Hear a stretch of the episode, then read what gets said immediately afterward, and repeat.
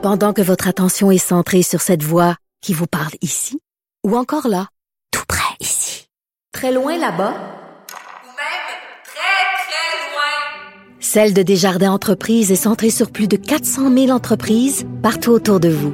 Depuis plus de 120 ans, nos équipes dédiées accompagnent les entrepreneurs d'ici à chaque étape pour qu'ils puissent rester centrés sur ce qui compte, la croissance de leur entreprise.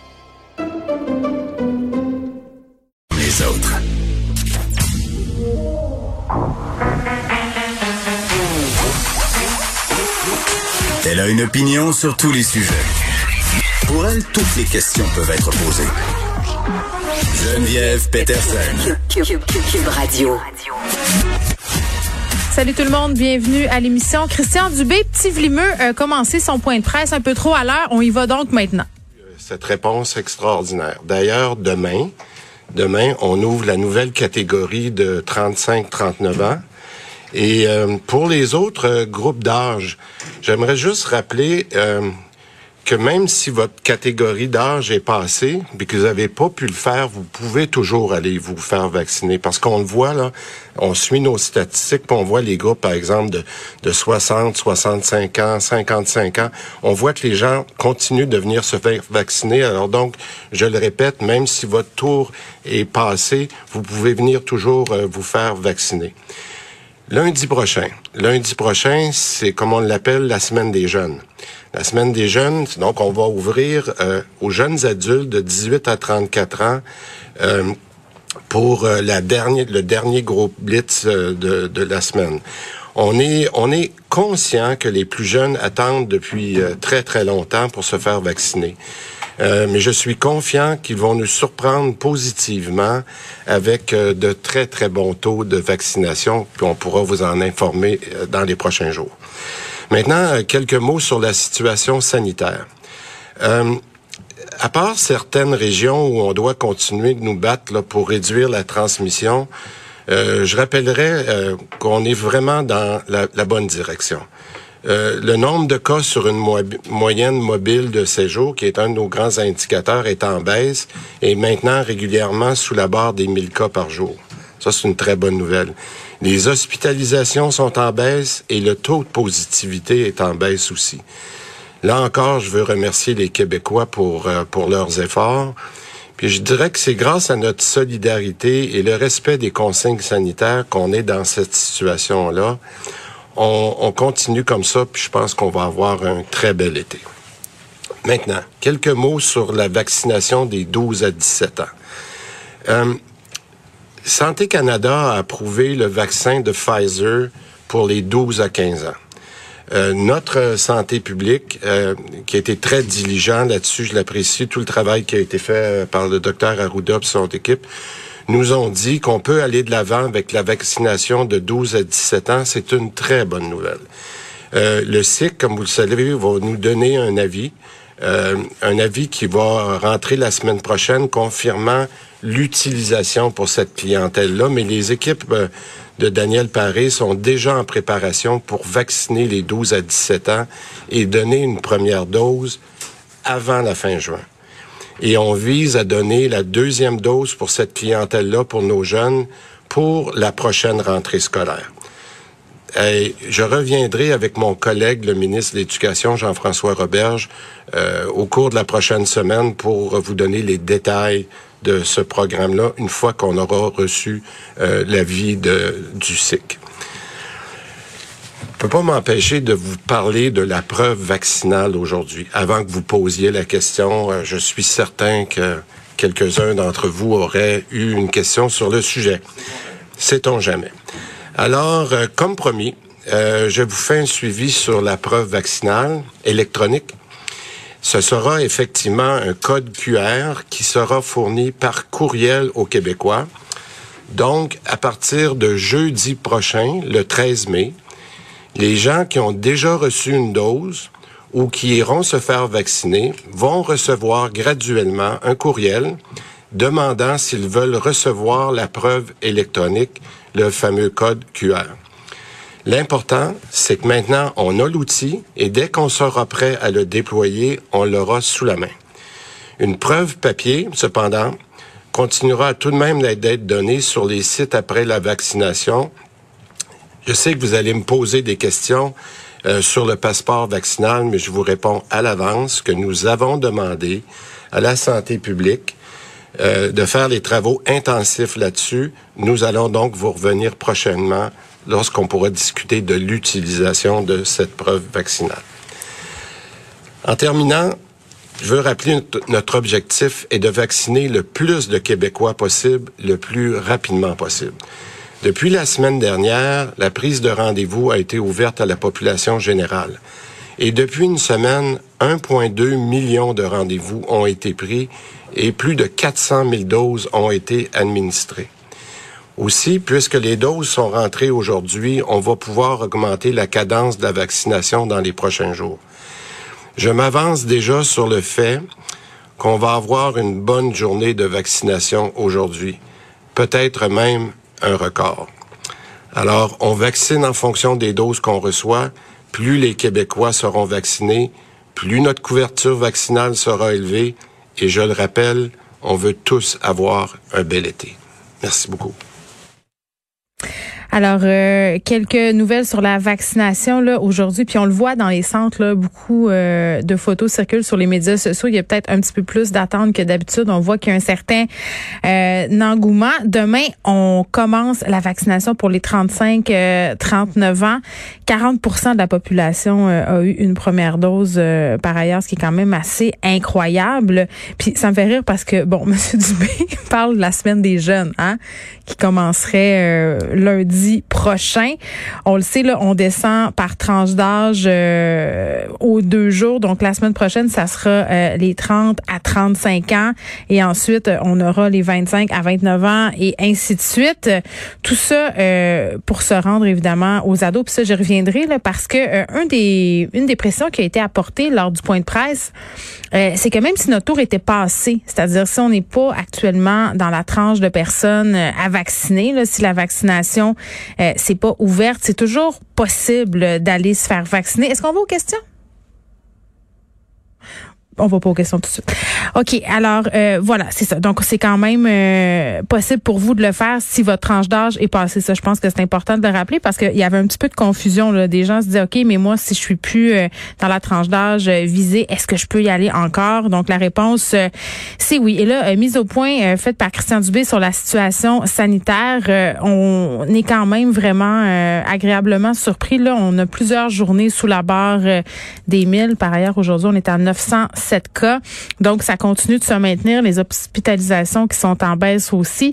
La positivité est en baisse aussi. Ça, ça veut dire euh, le nombre de tests qui ressort euh, positif euh, lorsqu'on va se faire tester. Et par ailleurs, à parté, j'ai eu droit, ben pas moi, mais un membre de ma famille, mon fils, pour ne pas le nommer, au test par gargarisme.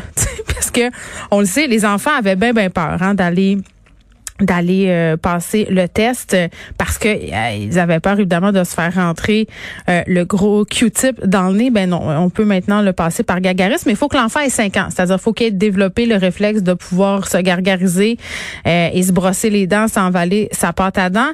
Et pour la vaccination des 12 à 17 ans là ça va arriver fort probablement d'ici la fin juin. On attend que le comité le le SIC nous revienne sur la question là. On va avoir des précisions de Christian Dubé et du ministre Roberge sur le plan de match dans les écoles parce qu'on se rappelle que Pfizer a approuvé le vaccin pour euh, les 12 à 17 ans.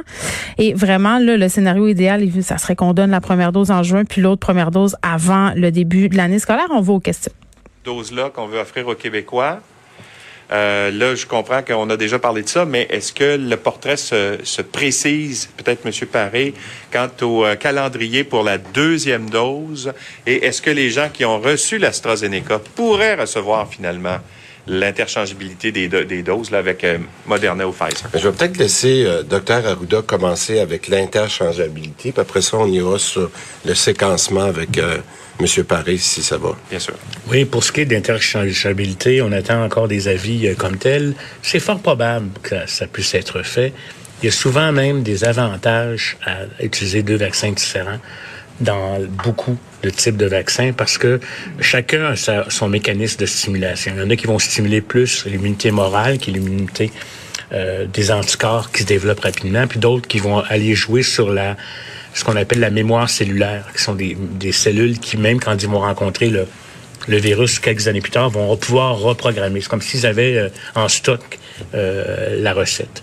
Donc, euh, oui, effectivement, c'est quelque chose qui va être regardé, bien entendu. Il faut juste s'assurer qu'il n'y a pas d'effet pervers, qu'il n'y a pas une diminution de l'immunité, justement, comme telle.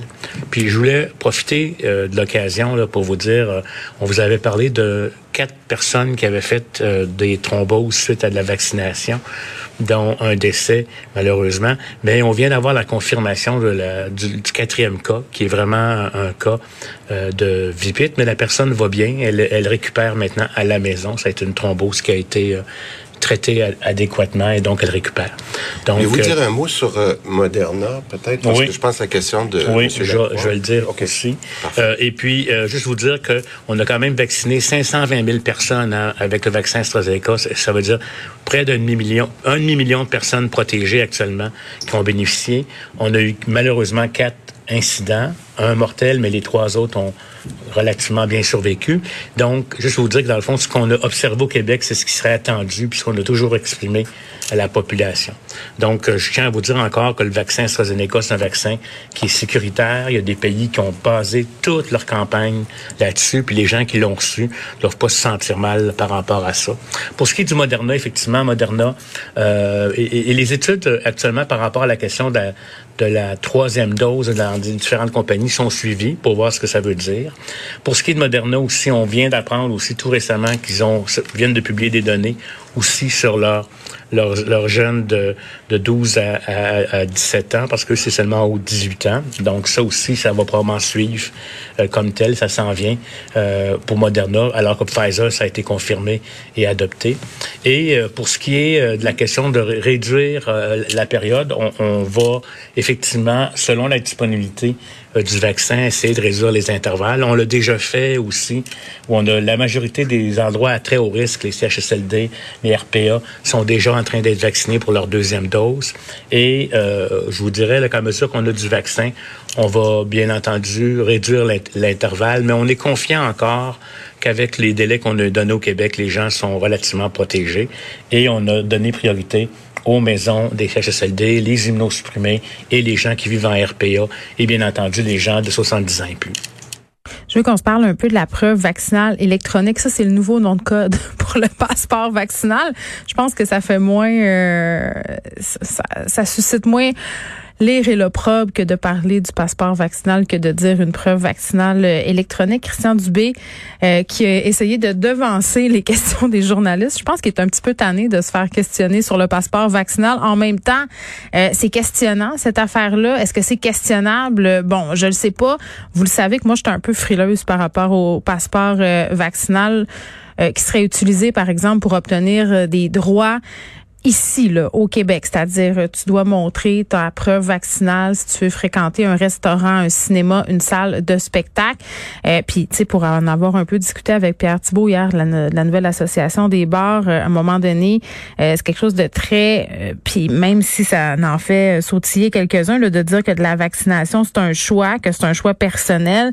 Je comprends qu'on est dans une question de santé publique, mais au Québec, la décision qu'on a prise socialement, là, à venir jusqu'à présent, c'est de ne pas obliger la vaccination. On ne nous oblige pas à faire vacciner nos enfants, par exemple, pour aller à l'école. Euh, donc, si on ouvre la porte à tout ça, à mon sens, c'est une obligation déguisée. Donc, si on veut aller là, il faut le dire. C'est pas qu'on ne peut pas y aller, mais si on y va, euh, que ce soit clair. Donc là, ce qu'on nous dit du côté de la fameuse preuve vaccinale électronique, c'est qu'à compter du 13 mai, les gens qui ont déjà reçu une première dose de vaccin, on va recevoir un courriel euh, pour nous demander si on veut recevoir la preuve vaccinale. Moi, je vois déjà la catastrophe. tu sais, les courriels qui vont dans le spam, dans le junk mail.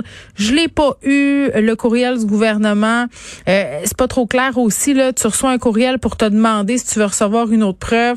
Euh, branle-bas de combat et chaos à venir, à mon sens. Là, je suis pas certaine que ça va si bien fonctionner. Est-ce que c'est pour ça qu'on va continuer de nous donner une preuve papier euh, quand on va se faire vacciner? Puis je vous disais l'autre fois que j'avais très très peur de la perte. Il y a une auditrice qui me donnait un bon truc. Elle m'a dit Geneviève, mais le petits pépiers dans ton enveloppe de cellulaire.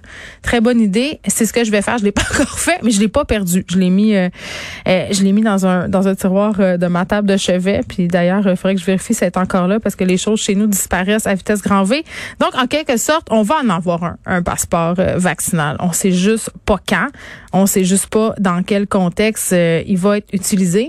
Et bon, dans les prochains jours, là, il faut s'attendre aussi à avoir un plan de déconfinement. c'est ce que M. Legault fait plané là, depuis déjà quelques jours. Euh, on disait dans les prochaines semaines, moi j'ai plus l'impression avec ce que Christian Dubé nous a dit que ce sera davantage dans les euh, prochains jours. Monsieur Legault qui a dit à Christian Dubé qu'il voulait ça, qu'il voulait un reopening euh, roadmap comme en Saskatchewan. Ça m'a bien fait rire par ailleurs de voir les articles où il est cité Monsieur Legault en disant regarde bien Christian, moi c'est ça que je veux, je veux ce qui s'est passé en Saskatchewan. Puis ce qui plane, c'est la réouverture des terrasses à compter du 1er juin. Puis je vous explique là, c'est quoi le Reopening Roadmap en Saskatchewan. C'est qu'on associe des cibles de vaccination à des assouplissements sanitaires. C'est un peu euh, euh, comme ce qu'on discutait là avec certains experts de nous donner clairement des objectifs. Je pense que c'est un peu inspiré de tout ça. Euh, exemple, on, on va prévoir autoriser des rassemblements jusqu'à 10 personnes à l'intérieur et la réouverture des restaurants trois semaines après qu'une première dose de vaccin ait été administrée à au moins 70% mettons, des 40 ans et plus. Là, euh, ça, ça serait un scénario, sauf qu'une différence qu'on aurait avec les provinces, euh, la province de l'Ouest, ça serait euh, qu'ici au Québec, on prendra en compte l'état de la contagion dans les différentes régions. C'est-à-dire que ça serait un peu à géométrie variable, mais ça s'en vient dans les prochaines semaines. Puis tantôt, je parlais, je parlerai avec Nicolas Prévost de la Fédération d'établissements d'enseignement parce que le défi, ça va être de vacciner les jeunes là Christian Dubé disait, euh, j'appelle ça du renforcement positif. Tu sais, quand tu dis à quelqu'un, euh, je suis à peu près certaine qu'il va avoir un bon taux de participation, là, ils vont venir en grand nombre, les jeunes. Ça, ça témoigne quand même d'une certaine crainte euh, qu'il y en a qui se bousculent pas au portillon pour aller se faire vacciner. J'ai lu quelques articles là, où des jeunes évoquaient des craintes par rapport euh, au vaccin, notamment euh, l'AstraZeneca. C'est pas ça qui va leur être donné, mais ça, ça s'immisce dans leur tête, cette désinformation-là. Donc, comment on va faire pour aller les chercher, ces jeunes-là, pour aller dissiper ces craintes là puis surtout aller leur parler là où, ils se trouvent, puis où ils la trouvent, cette fausse information-là, souvent. Puis je veux pas démoniser les médias sociaux, là, mais bon, ils consomment des contenus là-dessus, tout est sur le même pied. Euh, tu sais pas nécessairement si ce que tu es en train de voir est légitime ou pas, si ça vient d'un média qui vérifie ses affaires. Donc, je sens qu'il y a beaucoup de confusion, euh, notamment chez les jeunes euh, du secondaire, et ça, va falloir y voir. Lundi prochain. Lundi prochain, c'est comme on l'appelle la semaine des jeunes.